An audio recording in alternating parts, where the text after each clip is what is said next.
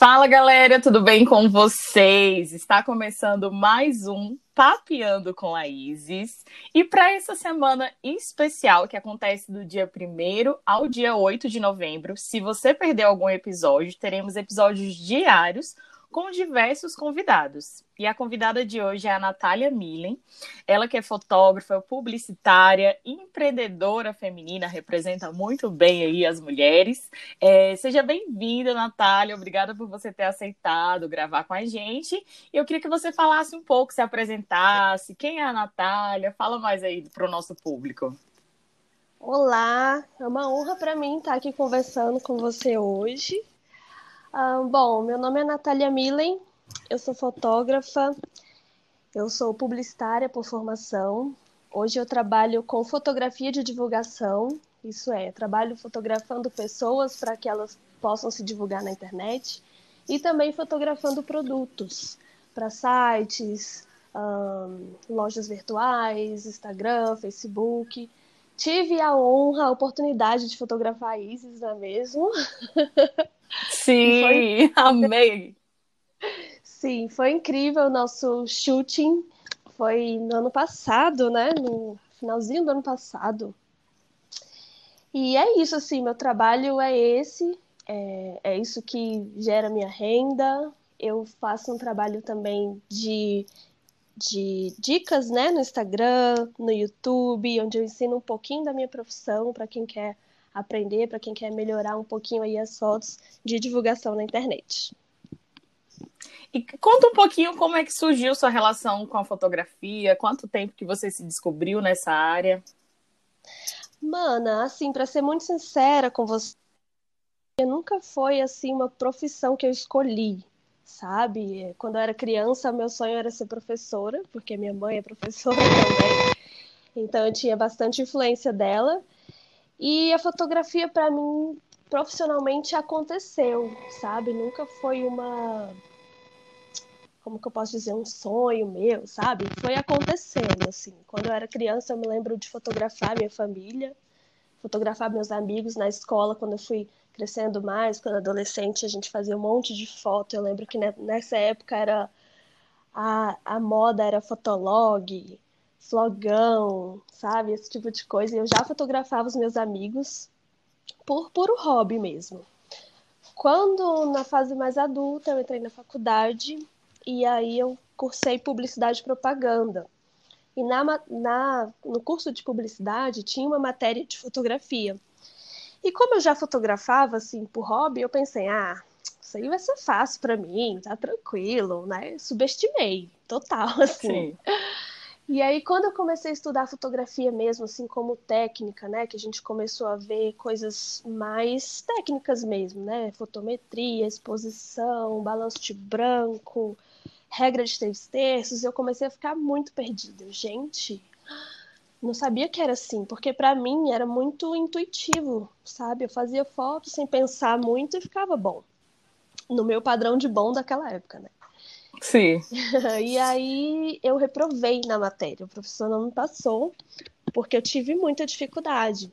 Aí eu reprovei na matéria e eu pensei, não é possível, eu não acredito. eu reprovei em fotografia. Logo que eu gosto de fazer, o que eu faço já há um tempo, não é possível. Não, pera. Agora eu vou estudar para valer. E aí eu comecei a estudar bastante, sabe, mano? Eu comecei a pegar assim muitos livros, muitas revistas. E nessa época eu trabalhava no Supremo Tribunal Federal. Trabalhava na área de criação como publicitária. Mas do meu lado, assim, do lado da minha baia, era a área de fotografia, eu ficava encantada, assim, com os fotojornalistas que trabalhavam lá. Pessoas muito mais velhas do que eu, muito mais experientes do que eu. E aí eles vendo que eu estava ali estudando, né, a matéria de fotografia, eles começaram a me ajudar na prática, né? Eles começaram a me dar umas dicas. É, e eu acho hoje assim, o fotojornalismo para mim é a, é a fotografia mais difícil, porque é uma fotografia documental, né? Você tem que pegar ali aquele Sim. momento e se passar acabou. E aí eu tive um super treinamento com esses caras. É, e, na, e na faculdade também, né, que tinha os trabalhos para fazer, enfim. Aí refiz a matéria, tirei 10, assim, só para a gente deixar claro aqui. tirei 10 na matéria. O jogo virou. Isso, consegui passar, consegui me formar. E aí, desde então, eu nunca larguei a fotografia, porque nesse estudo muito mais profundo, né, eu me apaixonei. E eu já estava trabalhando, assim, já estava ganhando dinheiro. Comecei fotografando crianças por conta da minha mãe, porque tinha uma creche, então ela me vendia para fazer as fotos das crianças. E aí, quando eu vi, eu já estava super imersa nesse mundo. Muito bacana conhecer um pouquinho da sua trajetória profissional. Agora eu queria umas dicas aí para o nosso empreendedor, para quem é influenciadora também, que acompanha aqui o podcast. É, qual o segredo para fazer uma boa foto? Isis, é bem simples assim, na verdade, né? O segredo para fazer uma boa foto é você pensar antes de fazer a foto, né? Assim, qual é o objetivo dessa foto? Para que, que eu quero? O que, que eu quero passar com isso? Sabe? E aí, depois que você entende o que, que você quer mostrar na foto, aí você vai pensar em elementos. Eu gosto de pensar do menor para o maior, digamos assim. É, por exemplo, qual o cenário que você vai querer é, fazer essa foto? Que tipo de foto que é? É uma selfie? É uma foto de produto? É uma, uma foto de um ambiente, sabe? Então, assim, você tem que pensar antes de fazer a foto qual é o, objetivo dela, o que, que você quer alcançar, porque a partir daí que você vai entender qual o melhor cenário, qual a melhor luz, qual o melhor ângulo, quais as cores você vai usar nessa foto. A primeira dica mesmo é me seguir no YouTube, né, no Instagram, onde eu dou várias dicas de fotografia com o celular, mas eu acho que a principal é você pensar antes de fazer.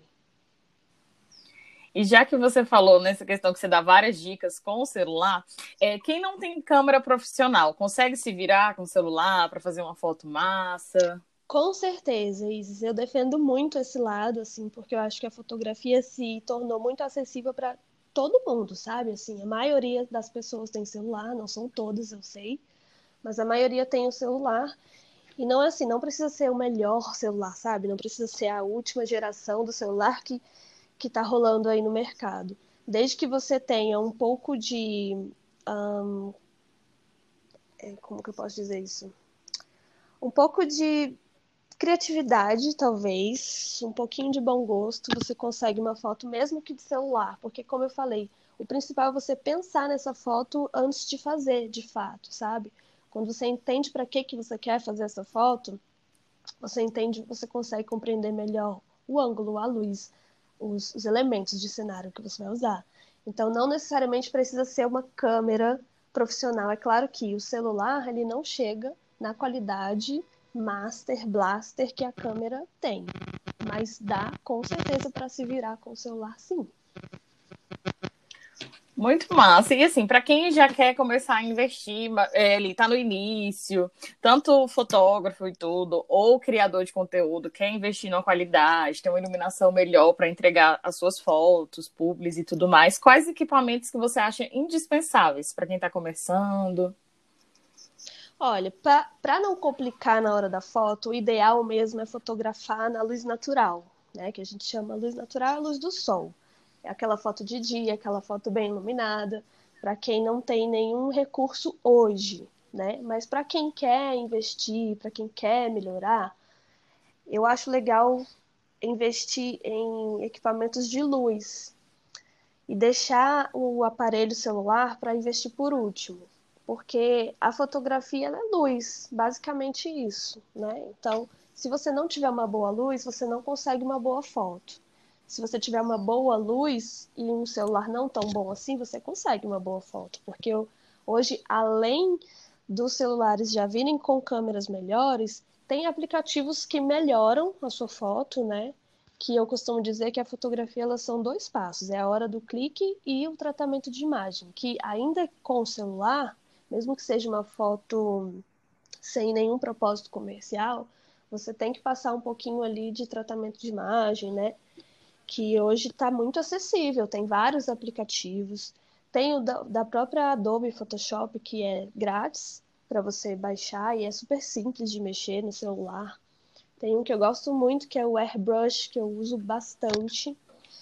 E esses aplicativos, eles melhoram a qualidade da foto no sentido de luz, de contraste, até de edição pontual, assim. uma espinha que nasceu e você não quer, e dá para tirar. Não precisa fazer cursos e cursos para entender um Sim. pouquinho de, de aplicativo de celular, sabe? De tratamento de imagem, enfim. Então, eu acho que uma, um bom equipamento de luz é essencial para quem quer melhorar as, as fotos com o celular. Muito bacana. Quando eu te procurei, né, igual a Natália falou no início, é, para fazer essas fotos profissionais e tudo, é, eu queria mesmo passar uma imagem profissional. É, as fotos que eu fiz com a Natália serviu e ainda continua servindo para minha divulgação do Media Kit. Então, para quem tem esse interesse de construir uma imagem profissional através das postagens, fotos e vídeo. O que, que você recomenda, assim, numa linha estética, escolha de paleta de cores? Como é que a pessoa passa uma mensagem profissional através da fotografia? Isis, uma coisa que mudou muito a minha. Assim, meu Instagram, a minha estética, a minha identidade visual foi fazer um processo chamado consultoria de moda. Eu sei que esse processo não é acessível para todo mundo, mas para quem tem um pouco mais de condição, é, vale a pena fazer, porque mudou muito a minha carreira como fotógrafa, a minha vida como empreendedora e mudou a minha vida pessoal também. Porque foi um processo onde eu descobri quais as cores que combinam comigo, qual a minha paleta de cor.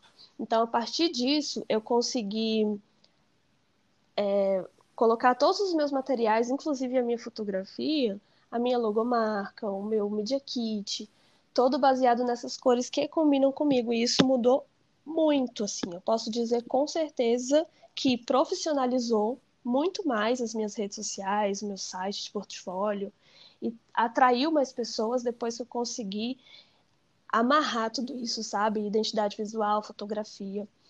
E para quem não, enfim, não consegue passar por esse processo, não é, não é impossível também profissionalizar sem passar por isso, sabe?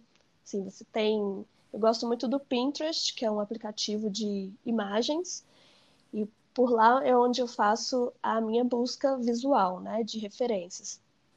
E lá já tem várias paletas prontas, assim, eu acho que para quem quer dar um passo a mais, vale a pena dar uma olhadinha numa paleta e se você gostar dessas cores, você começar a trabalhar só essas cores no Instagram, sabe? Porque eu acho que isso profissionaliza deixa esteticamente mais bonito, mais atrativo, e você consegue sim, porque eu sou prova viva disso, é, é, atingir um, um, É tipo um level up, sabe? Você consegue melhores coisas depois que você. Parece besta, eu sei, parece um detalhe que.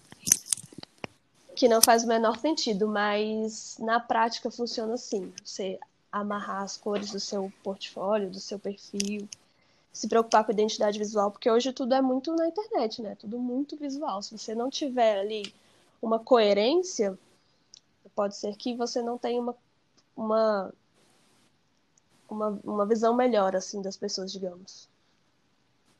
Isso que você falou tem tudo a ver com esse momento, né, que a gente está vivendo, pandemia, vários é, empreendedores que não tinham página na internet tiveram que migrar nesse momento. Então, você construir uma identidade visual ali sólida, as pessoas vão associar o seu nome, a sua Isso. marca, o que, que você quer passar, né? É muito interessante nesse sentido. E eu queria que você falasse como você fotografa muito também produtos, qual a diferença de fotografar é, a pessoa ali, a imagem, alguém, e fotografar um produto com essa finalidade de comercializar, né? Qual a dica que você dá para os empreendedores que estão escutando? Às vezes tem alguém aqui que tem uma lojinha de maquiagem, às vezes tem alguém que tem uma, uma lojinha de semijoias. Como pro, é, fotografar esse produto para evidenciar ele melhor?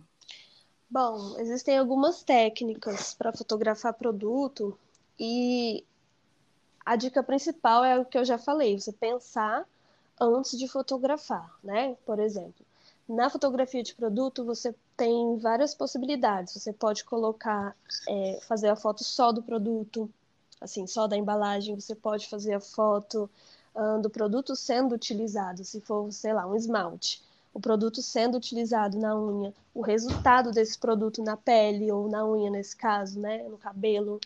É... Então, assim, existem Existem N formas, na verdade, de fotografar um produto, você consegue fazer pelo menos umas cinco entregas de, de fotos diferentes, sabe?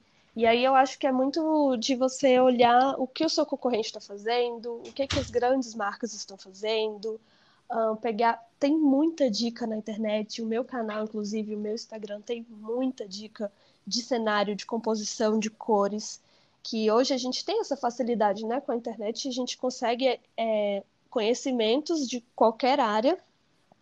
Então, eu acho que é só assim: se você tem uma loja que vende um produto no Instagram, o que seja, é você parar um pouquinho para se dedicar àquele, a como a, sua, como a imagem do seu produto está sendo postada, né? Está sendo vista. Porque isso faz toda a diferença na hora da venda. Né? Uma foto bem feita e uma foto não tão bem feita assim. Muito bacana. E para a gente finalizar, qual a sua dica de ouro que a pessoa não pode sair daqui sem fixar isso na mente, para ajudar a galera a cada vez mais se desenvolver?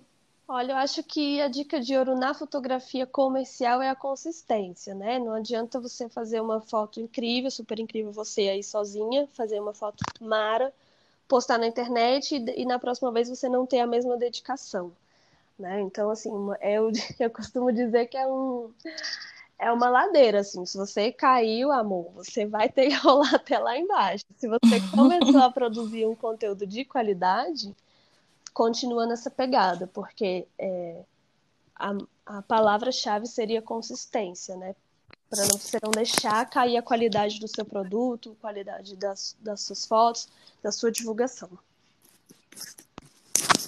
Muito bacana. Obrigada por você ter topado aqui dar essas dicas de ouro pra gente. Eu quero que você deixe as suas redes sociais, onde faz para a pessoa acessar seu conteúdo, como é que faz também se alguém quiser marcar alguma consultoria ou fotos com você. Ana, o meu site é www.nataliamilen.com.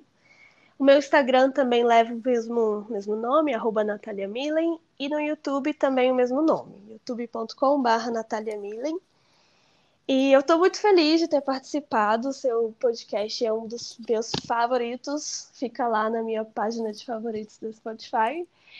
E eu estou muito, muito ah. feliz de ter participado aqui com você. Espero que as minhas dicas tenham ajudado em alguma coisa, né? Tenha clareado aí a mente de algumas pessoas. E quem tiver dúvidas pode me chamar no Insta, que eu costumo responder bem rápido, tá? Valeu demais, gente. Vocês conferiram esse podcast incrível com a Natália Mille. Se você perdeu algum episódio, compareça e maratone os podcasts do dia 1 ao dia 8 de novembro. Podcast todo dia para você. Obrigada, Natália. Até mais. Um beijo, amore.